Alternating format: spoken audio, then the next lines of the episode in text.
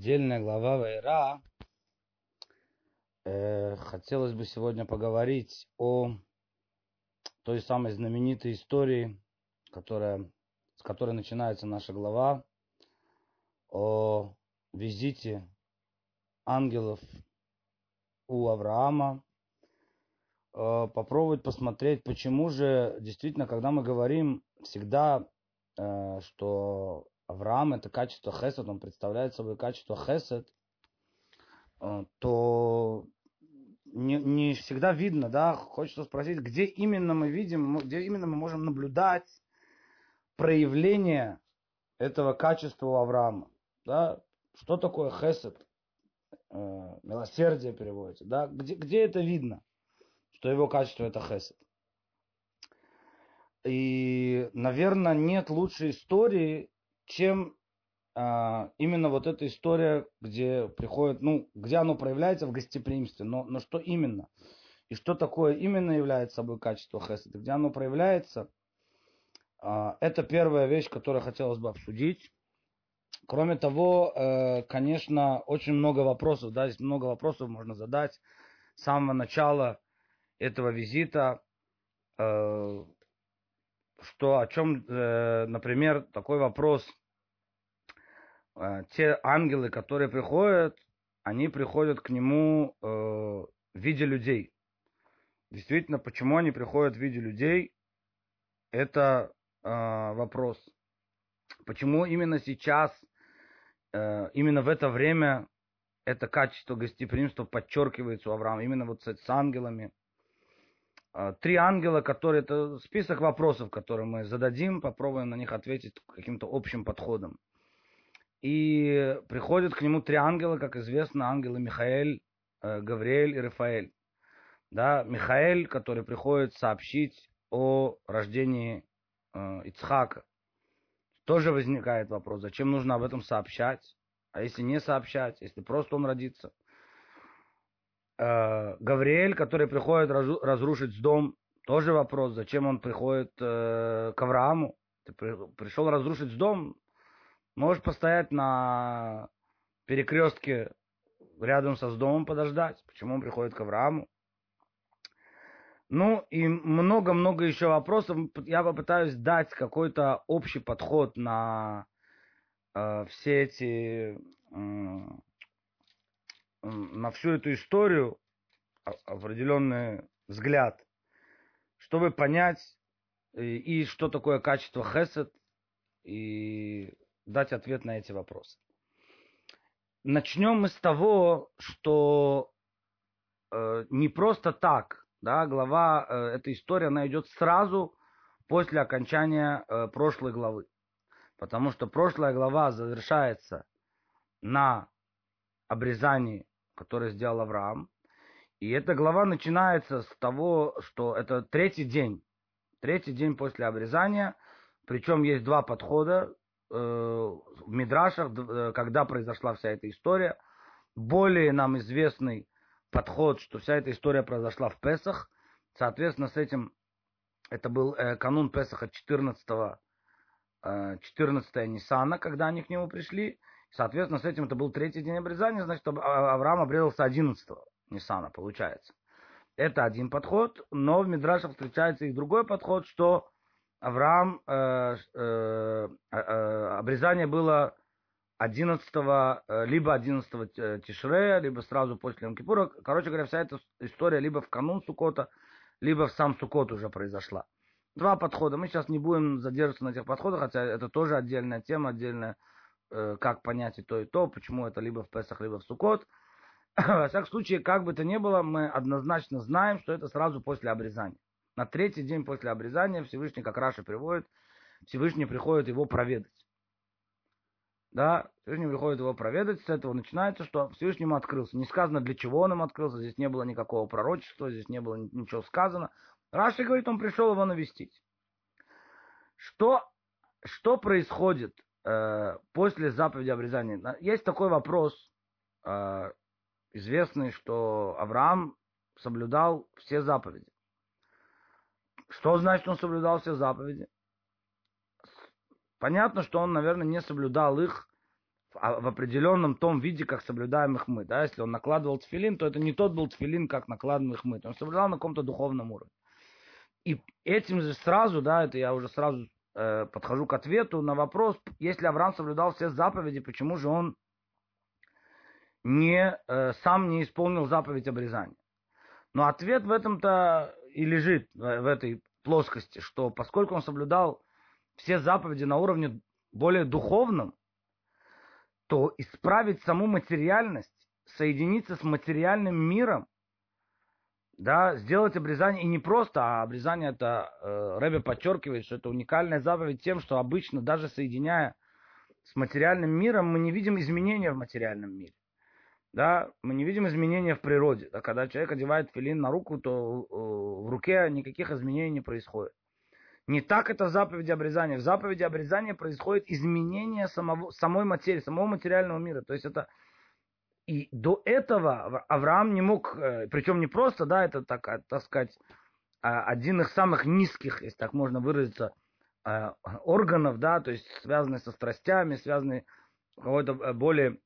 И там ты, там ты освещаешь, ты, ты как бы можешь довести святость, ты можешь довести э, Всевышнего до служения Всевышнего до самых низких э, уровней в материальности. И это, конечно, Авраам не мог сделать э, без повеления Всевышнего. И вот он сделал, и вот после этого сказано про него там еще в главе Лех Леха, и Талех Лефанави, там им ходи передо мной и будь цельным. Да, вот после этого он становится цельным.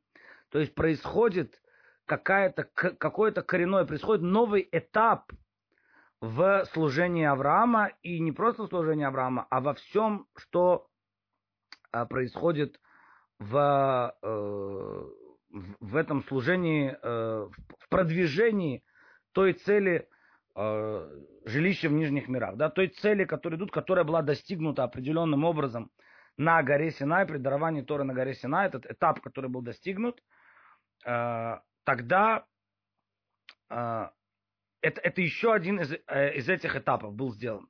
Еще один из этих этапов был пройден, э, еще один спуск, да, был, э, овладели еще одним уровнем, то есть это уже про, прохождение некой дороги. Прошлую неделю мы говорили, э, приводили Зоар, который говорит, что Маасе, вот Симан Лебаним, что все, что делали працы, это прокладывало не просто знак, это прокладывало дорогу сыновьям тому, что будет в будущем, и это был определенный еще этап.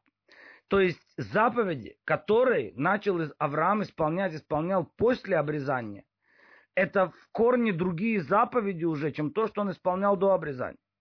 Это, это уже заповеди с большим соединением с, э, с, действи- с реальностью, с материальностью этого мира. И поэтому он так спешит исполнить, поэтому об этом начинаю писать, как он исполняет, и качество хесед, в качестве гостеприимства, он так спешит исполнить эту заповедь гостеприимства, и эту заповедь распространения монотеизма, распространения веры во Всевышнего среди всех, он, ну, это, это часть его заповеди гостеприимства, потому что, в принципе, заповедь гостеприимства, она включается, конечно, у нее есть законы, да, это... Ахиляш тия левая, это дать гостю еду, питье, проводить его после этого, как он провожает ангелов, либо оставить его на ночлег, если он никуда не уходит. Это все включается в заповедь гостеприимства. Но если человек никак не продвинул, да, то есть если это просто остались, пришли, идолопоклонники поели, ушли, это большой вопрос, если выполнена заповедь гостеприимства. Что ты сделал? То есть включаются все заповеди гостеприимства и рассказать, продвинуть их, дать им еще и в духовном плане. Это то, чем занимался Авраам. Что-то, что-то рассказать, что-то продвинуть в духовном плане, да, рассказать э, о вере, рассказать о Всевышнем. Поэтому он именно сейчас, он так ждет. Э, и теперь посмотрим, что такое качество хесед. Э, Талмуд говорит, чем отличается хесед от цдаки. Цдака это по потребности, только бедным. Хесед, он может быть ко всем, и к бедным, и к богатым. Цдака это только живым. Хесед может быть как мертвому даже оказано, если там проводы, как мы читаем утром, это леваэта мед, это проводы э, умершего, это тоже оказание хеседа. Это хесед может быть по отношению к животным. Да? Э, цдака это, э, как я сказал, только по потребности. Да? Хесед, он может быть оказан всегда. Но есть еще один критерий. Цдака — это только деньгами, хесед — это телом, помощью, да, физическое действие какое-то, любое может быть. Но есть еще один критерий хеседа. Когда э, Иов, который, да, известный герой Иов, который там все потерял, и он обращается ко Всевышнему и говорит ему: Всевышний, разве я не выполнял заповедь гостеприимства? Написано, Мидраш говорит, что его дом был открыт так же, как дом Авраама с четырех сторон. Он выполнял заповедь гостеприимства. Отвечает ему Всевышний: ты не достиг даже половины уровня Авраама, потому что ты тому, кто просил хлеб, давал хлеб, тому, кто просил мясо, давал мясо, тому, кто просил воду, давал воду, тому, кто просил вино, давал вино. Авраам делал не так. Тому, кто просил хлеба, он давал мясо, тому, кто просил воду, он давал вино. То есть он давал больше, чем на... это называется хесед, это называется инициатива. Это, это что-то сделать больше, чем потребуется. Более того, если еще глубже посмотреть на это, хесед — это означает открыть новую потребность в человеке, которую даже не было до этого. Открыть новую потребность. Человек тебя не просил, ты от себя, ты делаешь инициативу. И если мы посмотрим всю эту историю, Авраам видит гостей, бежит. Во-первых, он не должен был принимать гостей. Нету гостей, нет, да. Написано, что э, признан, он сидит в зной. Да, была жара, Всевышний специально, Раши говорит, сделал такую жару, чтобы гости не приходили. Нет, он сидит, высматривает. Это инициатива. Не так, что кто-то э, позвонил, говорит: можно я к тебе приду? Да, конечно, заходи. Это не инициативно. Это тоже гостеприимство. Конечно, заповедь никто не, не отменяет. Но он идет и ищет, он проявляет инициативу. Тогда Всевышний посылает ему ангелов в виде людей, для того, чтобы он исполнил эту заповедь. Потому что, как мы сказали, сейчас это в корне другая заповедь. Сейчас это уже соединение с материальностью намного больше, чем было до этого. И он бежит, побежал опять. Это тоже проявление то, что, э, больше того, что нужно. Посмотрим, что он предлагает им. Говорит, э, три меры, три меры э, муки, эйфа. Три меры муки — это семьдесят литров в объеме э, муки. Это огромное количество. Столько не нужно.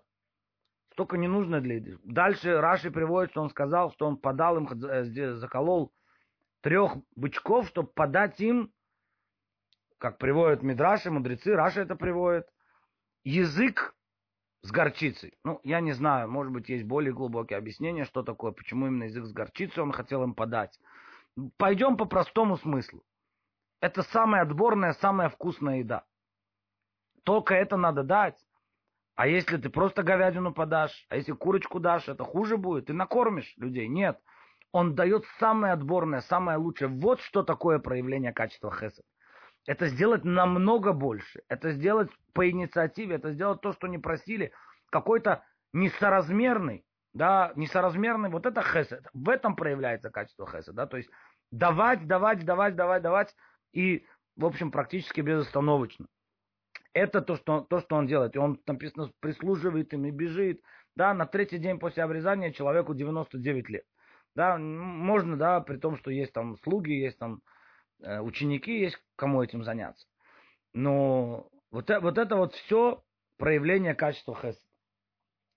Это э, объяснили э, две вещи мы здесь. Да? Мы объяснили и качество хесед, и что это в корне другие заповеди.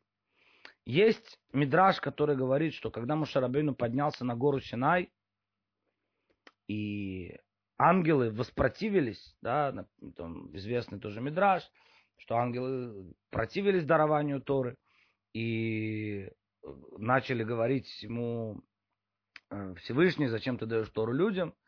И Всевышний сказал: Моше Рабейну, ответь им. И он отвечает им, он говорит им, э, а, и, и Мидраш говорит, что он сказал, Моше Рабейну сказал: я боюсь, что они меня сожгут своим дыханием. Всевышний сделал его лицо, один из Мидрашей говорит, похожим на лицо Авраама. И они вспомнили, ангелы, как они были у Авраама. Тут же, да, один, один из Мидрашей, который приводит это. И дальше он им отвечает. Написано, почитай отца и мать, разве у вас есть отец и мать?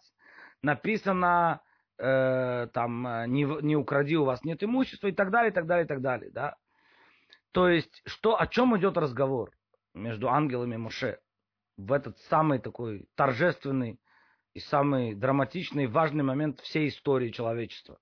Разговор идет о том, а, можно ли Тору давать на землю, вот это соединение с материальностью, передавать ее на землю, и чтобы э, решения выносились. И главная Тора была именно здесь, на земле. И выносилась Тора, как уже известно, да, написано «Лоба Шамайма», не на небесах она, что решение Аллахи, решение закона выносится на земле. Вот об этом там идет разговор. И Всевышний делает, да, я сейчас... Да, и Моше Рабейну им отвечает, Моше Рабейну отвечает, что главная Тора на земле, ты должен исполнять Тору именно на земле. И Всевышний делает его лицо похожим на лицо Авраама. Почему? Потому что именно тогда, там есть э, интересная деталь, да, интересная деталь. Во-первых, он дает ангелам материальное, да, все, все материально, потому что нематериально, хотя им не нужно, но они пришли в виде людей. Они пришли в виде людей для того, чтобы он выполнил заповедь гостеприимства. Это уже был первый намек. Первый намек, э, ну, можно сказать так, Всевышнего ангелам, что Тора выполняется на земле в материальном плане. Ты хочешь выполнить заповедь гостеприимства не, не духовно? Нет. Язык с горчицей, хлеб. Вот, вот как выполняется заповедь гостеприимства. Именно соединение материального и духовного. Дальше известный вопрос. Он подает им мясо с молоком, да? Здесь разные ответы на этот вопрос. Есть говорят, что сначала молоко дал, потом мясо. Можно так сказать, да? Есть говорят, что он только для себя соблюдал, для других не соблюдал. Но мы попытаемся сказать в рамках того, что мы говорили.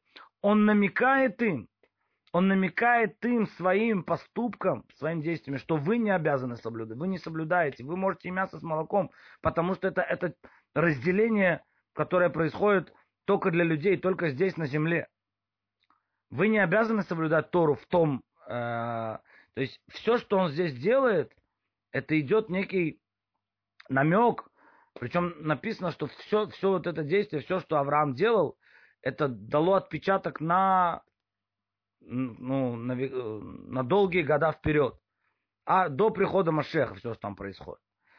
Да, все, что Авраам сделал сам, Всевышний, э, Мидраш говорит, Всевышний вернул евреям сам. Хлеб, сказал, я принесу, Всевышний дал им ман в пустыне. Сказал, сядьте под деревом, Всевышний сделал облака. Все, что Авраам сказал, что сделали другие, сказал, пусть принесут воды, Всевышний дал воду через Моше Рабейну, через посланника. То есть это дало отпечаток, вот этот хесед, да, то, что Всевышний давал больше, чем нужно, это все дало отпечаток на все э, века потом. И поэтому, кстати, можем объяснить, начинается глава с того, что вот Открывается, э, открывается Всевышний. И не сказано, ну да, мы сказали, не, просто пришел навестить больного. Всевышний пришел навестить больного, открывается ему, то есть это надо удостоиться, да, Всевышний пришел навестить. Это, конечно, если какой-нибудь президент или царь приходит какой-то, да, в, в больницу навестить больных, тут же вокруг него все там... Э, каналы снимают это событие, как это происходит. Да Всевышний, блядь, уважение, почет, какой может быть больше? Он, он бросает посреди этого, он бросает, он видит гостей, он бросает Всевышнего, бросает свое откровение духовное и бежит к этим гостям. И не просто так, а из этого мудрецы учат закон. Гдолах насатурхими кабалат наишхина, более велико гостеприимство, гостеприимство более велико, чем чем удостоится света шхины. Как это понять? А так это понять, что открытие света шхины, открытие Всевышнего, это как Ганеден. Как написано в Пирке Авот, наслаждение будущего мира, они лучше всех наслаждений этого мира. Но один час Торы и заповедей в материальном мире лучше всей жизни мира грядущего. Почему? Потому что где бы ты ни был, в каком бы Ганедене ты ни был, в каких бы ты ни был, на каких бы уровнях духовных ты ни был, это всего лишь некие открытия, это некое... А, тебе, тебе что-то раскрыли, тебе что-то показали. Но это не сущность Всевышнего. Где сущность Всевышнего? Где его желание э, зафиксировано, где его желания раскрываются здесь на земле, в материальности. Поэтому Авраам, настоящий служитель, он готов бросить свой духовный уровень, свое открытие, свое пророчество. И это после обрезания, да, после обрезания, когда он сумел, так сказать, спустить заповеди до материального уровня, сумел соединиться с материальным уровнем, все, дальше Всевышний больше раскроется, служение его будет более велико, когда он бросит свои духовные уровни, да, Авраам э, бросит книгу, бросит храм, бросит Всевышнего и пойдет мол- молоть муку, и пойдет э, за бычками гоняться, чтобы подать э, язык э, с горчицей. Вроде бы это, да, вроде бы несоизмеримые вещи, да, человек так не чувствует, да, дайте мне книгу, дайте мне духовный уровень, это намного больше, намного выше. Нет, Всевышний больше раскроется в материальности. Вот это вот, конечно, это не отрицает, надо смотреть на все вещи, так сказать, диалектически, с двух сторон, да, потому что есть и, конечно, и духовный уровень, человек должен при этом и расти, да, но мы сейчас подчеркиваем именно вот этот момент, именно момент, что в материальных, материальных заповедей, да, и это то, что дает вот этот вот с дальним заходом на гору Синай, на гору Синай, где будет окончательно сделано это соединение, где, где Тора уйдет от духовного мира, с мира ангелов, она перейдет в мир материальный, в, в, в, окончательно соединится с материальностью, с материальными э, заповедями. Ну, мы спросили еще несколько вопросов, давайте дадим ответ на эти вопросы. Написано, мы спросили, почему пришел Михаэль. Приходит Михаэль сообщить о, э, э, сообщить о рождении э, Ицхака. А если не будет сообщать, сообщать, что будет? Но на это дает ответ Рамбан. Известно, он говорит, что мать Моше родила его, Йохевед родила его в сто тридцать лет. До этого в сто двадцать пять она родила Мирьям и сто двадцать семь э, Аарона. сто тридцать Моше. Ну, мы, это нам известно откуда, это нам известно о, из Мидраша. Кто-то делает из этого большой шум, кто-то посылает, кто-то говорит, меняя, как Всевышний, меняет имена, звезды, какой-то, мы знаем об этом чуть. Нет, Мидраш сообщает об этом. Почему? Говорит Рамбан очень просто. Потому что если сейчас, да, какая-то старая женщина родит, что, что все скажут, что все напишут? Кто-то скажет медицинское чудо, кто-то скажет аномалия, физическая аномалия, кто-то начнут, что-то скажет, бывают всякие вещи. Но раскрытие Всевышнего в этом не произойдет. Говорит Рамбан, когда происходит раскрытие Всевышнего? Когда приходит какой-то ангел или какой-то пророк, неважно, и сообщает, что так будет, и это будет от Всевышнего, и это случается, это нарушение, когда идет предупреждение, и предупреждение от имени Бога, что эта вещь случится, это чудо произойдет, и тогда оно случается через какое-то время, тогда да, тогда это раскрытие Всевышнего светом. Когда просто какая-то вещь происходит, скажут аномалия, да, медицинская аномалия, да, физическая, то же самое при каком-то стихийном бедствии. Да, когда происходит стихийное бедствие. Да, ну, мы часто читаем в сводках новостей, тут ураган, там землетрясение. Кто-то, что, что мы думаем, что мы чувствуем при этом? Мы, мы, мы говорим э, о награде, наказании, мы, мы упоминаем Всевышнего. Да, положа руку на сердце, все понимают, ураган почему? Над, над Атлантическим океаном зародился. Да, в, это, в этот период зарождаются. Да, это природное явление, и пошел. Да, кто, где, где можно увидеть руку Всевышнего в этом? Только когда приходит. Да, никто же не говорит, это период, когда зарождаются. Так, так происходит. Тектонические плиты двигаются, есть землетрясение. Никто же не спросит, почему сейчас она двинулась. Почему не в другой? Ну, сейчас так произошло. Да, то есть, никто не видит, когда рука Всевышнего будет в этом видна. Когда ты, приходит кто-то и сообщит, и скажет, там, вот такое-то наказание, вот то, что случится, и это произойдет, тогда будет видна в этом рука Всевышнего. А поэтому приходит Михаил. То мы спросили, почему приходит Гавриэль. Здесь очень интересный э, вопрос, да, потому что он приходит разрушить Сдом. Для чего он, э, для чего он приходит к Аврааму? А здесь несколько ответов э, на этот вопрос. Есть действительно э, такой ответ, что рождение Ицхака, оно связано с Гавриэлем тоже, потому что три праотца, три ангела, они их символизируют. Эти три ангела, они относятся к трем праотцам. Потому что если качество Авраама больше это Хесед, то это относится к Михаэлю.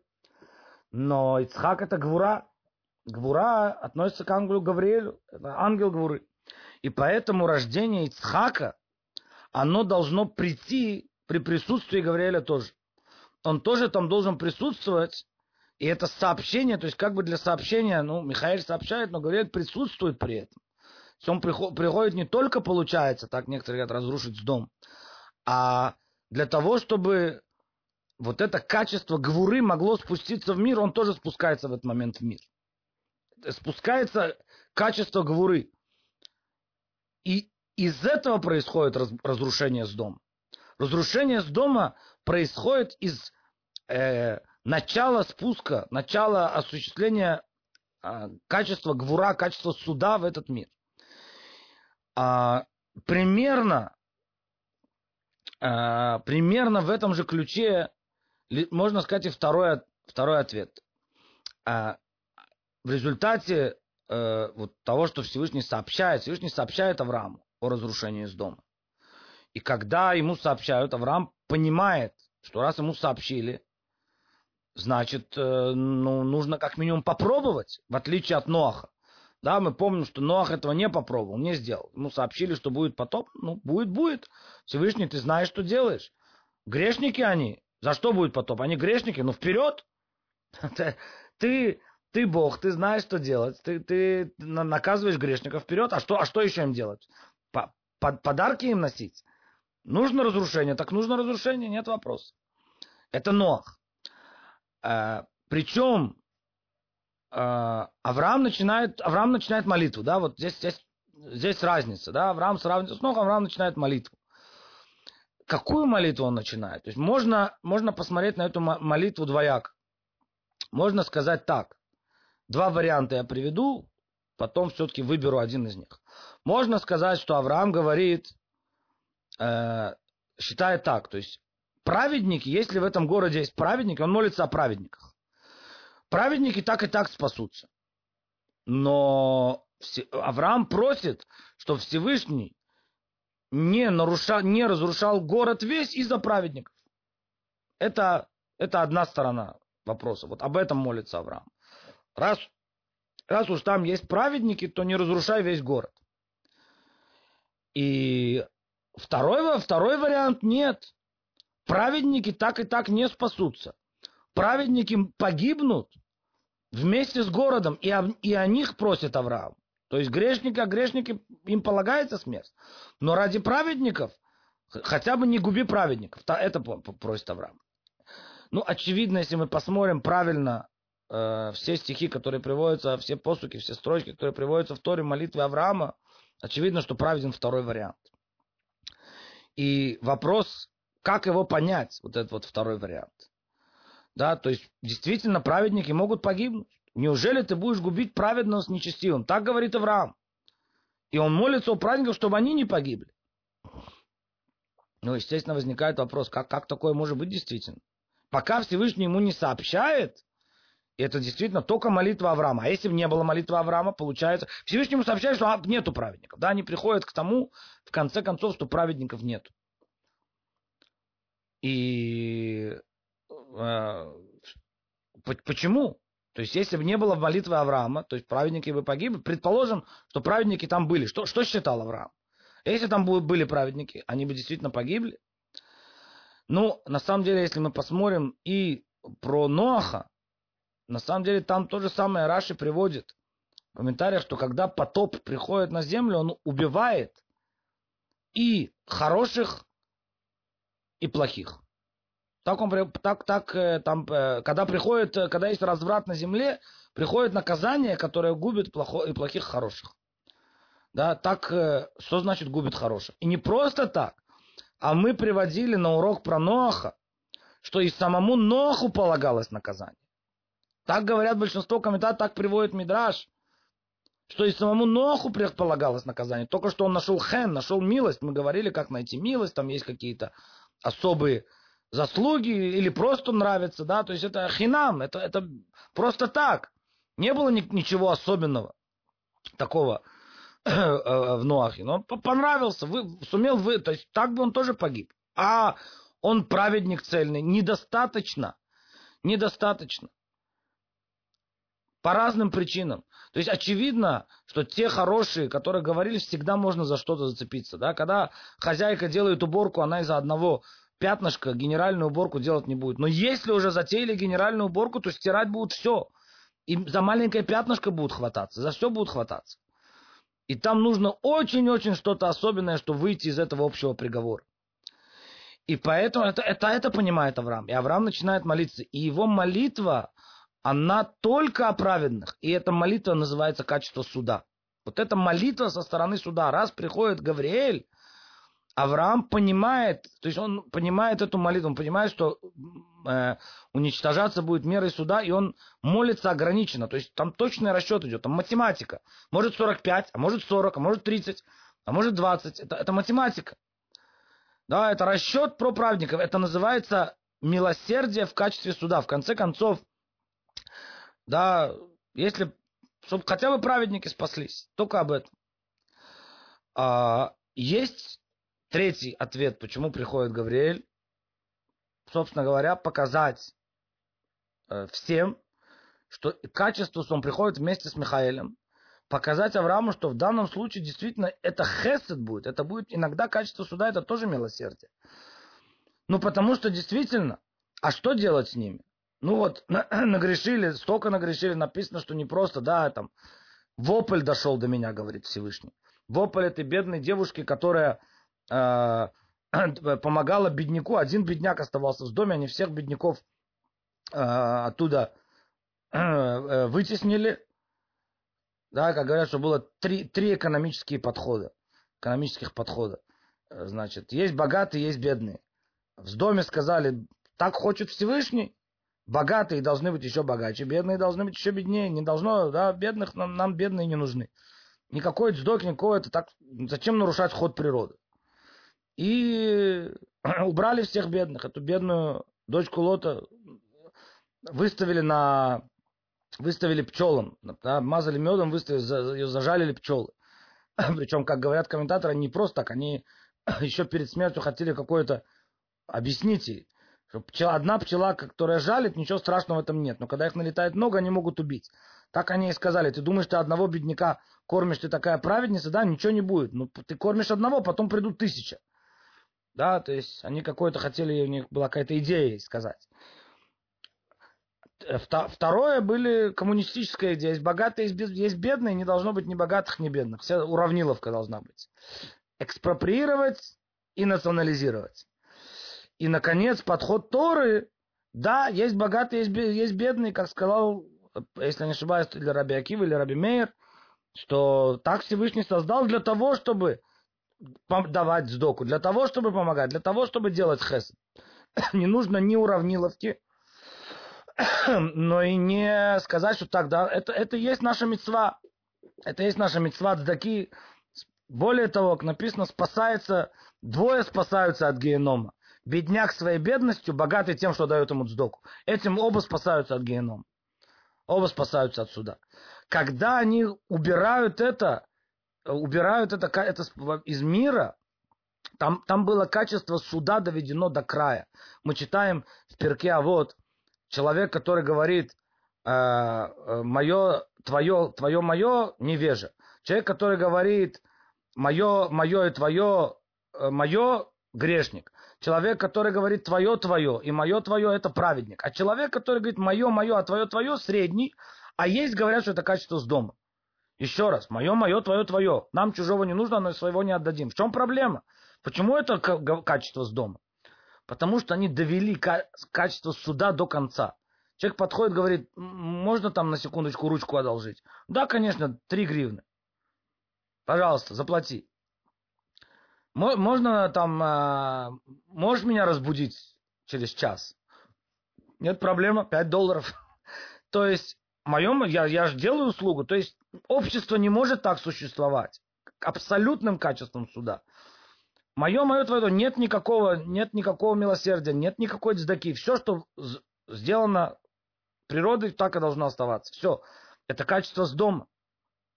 И в данном случае приходит Гавриэль сказать Аврааму, что качество суда также согласно... Это, это и есть милосердие. Это и есть самое большое милосердие. Только тогда Авраам начинает просить... так сказать, за, за праведников, да, и так далее. Но, в принципе, это и есть милосердие. Убрать из мира такой подход, показать всем, что этот подход неправильный. И, наконец, и, наконец, последний ответ. Ну, я его скажу, попытаюсь сказать коротко. Он, можно его, конечно, развить долго. На самом деле, Лот спасся из дома. Мы знаем, что Лот, племянник Авраама, спасся из дома. Как он спасся? Он спасся, потому что когда э, приход, приходят ангелы к Лоту тоже, он их принимает в гости, качество гостеприимства у него осталось. И когда окружают, окружают э, люди с дома, говорят, ты привел гостей, ты привел к нам чужез, чужеземцев, выведи их, да, выведи их нам, написано, познаем их. И Лот выходит и говорит, вот у меня две дочери, берите их, гостей не трогайте, они пришли под мою крышу. Возьмите моих двух дочерей. Ну, даже трудно здесь комментировать, да, это, это, это предложение. Но с одной стороны полное сумасшествие, да, с другой стороны это такое гостеприимство, но написано, что это настолько он, человек пришел под мою крышу, человек пришел под мою защиту, все. Это, это называется хесед клипы. Это не просто, это в чем-то хесед, который даже больше хеседа Авраама. Она приводит комментаторы, что это был хесед, сумасшедший хесед. Это уже чрезмерный, да, то есть, я, как я сказал, да, трудно комментировать это. Это, это то, что выходит, это сам, такое самопожертвование, равное самопожертвованию Моше ради народа Израиля. Моше не молится о праведниках. Моше не молится, Моше говорит, нету убиваешь народ Израиля, сотри меня. Меня нету. То есть, это раскрытие какое-то совершенно... Это, это чрезмерный хесед. И вот за это самопожертвование он выходит. Теперь, почему он выходит? Есть, есть какая-то цель у этого всего. Потому что такой чрезмерный хесед, написано, что разврат, это тоже чрезмерный хесед. И в конце концов у Лота случается разврат. С собственными дочерьми. Но из этого чрезмерного хеседа рождается народ Муав, из которого произойдет царь Давид впоследствии. Рут, а потом царь Давид, а потом от Давида Машех. И вот Машеху, Давиду, царю, который, будет, который правит, и который будет править Машех впоследствии всем миром, ему нужен в корне такой дополнительный хесед, потому что у него неограниченная власть. Ему есть, поэтому... знать, можно ли разрушать Сдом полностью или чего-то дожидаться. Теперь, есть еще здесь один момент, да, есть еще один момент. Написано, что народ Муав не может стать частью народа Израиля. Полностью. Могут принять гиюр, но никогда не жениться на ней. Так написано. Амон и Муав, два этих народа. И почему они не могут? Написано в Торе. Потому что они не вышли вам навстречу с хлебом и водой. Не вышли вам навстречу. Да, теперь вопрос был, это касается только мужчин или женщин тоже? И к женщинам есть та претензия, что не вышли вам навстречу или нет? Если к женщинам есть та же претензия, то муавитян, написано, муавитянин не может войти в общество Бога. Муавитянин да, а муавитянка да может войти. Муавитянин не может, а муавитянка может, или это касается всех? Если мы скажем, что к женщинам претензий нет, и они да могут войти в общество Бога, тогда появляется Рут, тогда появляется Давид, тогда появляется Машех. Кто сказал, где мы выучили? Тогда есть смысл спасать Лота, чтобы вывести из него Машеха. Где, кто научил, что к женщинам нет этой претензии, что они не вышли навстречу, потому что женщины, качество их скромность, они в шатре. Это приходит Гавриэль и учится у Авраама. Авра... Гавриэль приходит к Аврааму, они говорят, где Сара? Он говорит, вот в шатре. Ага, Сара в шатре. Сара не выходит навстречу гостям. К Саре нет той претензии, Почему ты не вышла навстречу гостям? Значит, можно спасти Лота. Значит, будет народ Муав, который он не войдет в общество Бога, но муавитянки, да, войдут в общество Бога с их чрезмерным хеседом. Потом выйдет оттуда Рут, который будет чрезмерный хесед, да, которая пойдет выше всех объяснений за своей свекровью, как мы читаем в книге Рут. Потом оттуда родится, э, от нее произойдет царь Давид и впоследствии царь Машех, который вот этот вот чрезмерный хесед, да, вот этот сумасшедший хесед Лота, конечно, в исправленном состоянии, но он вольется, он сумеет влиться тоже в народ Израиля. Ну вот попытались так объяснить, насколько все, что происходило в этой истории, история Сдома и история ангелов у Авраама, насколько, в общем, это не просто какие-то, мы проходим, читаем, да, приготовили это все, ну, это мы еще, конечно, только общий, общий взгляд такой бросили, насколько это было отпечаток дало на то, что будет происходить на поколение после, до дарования Торы и до прихода Машеха, до наших дней. Спасибо за внимание, шаббат шалом.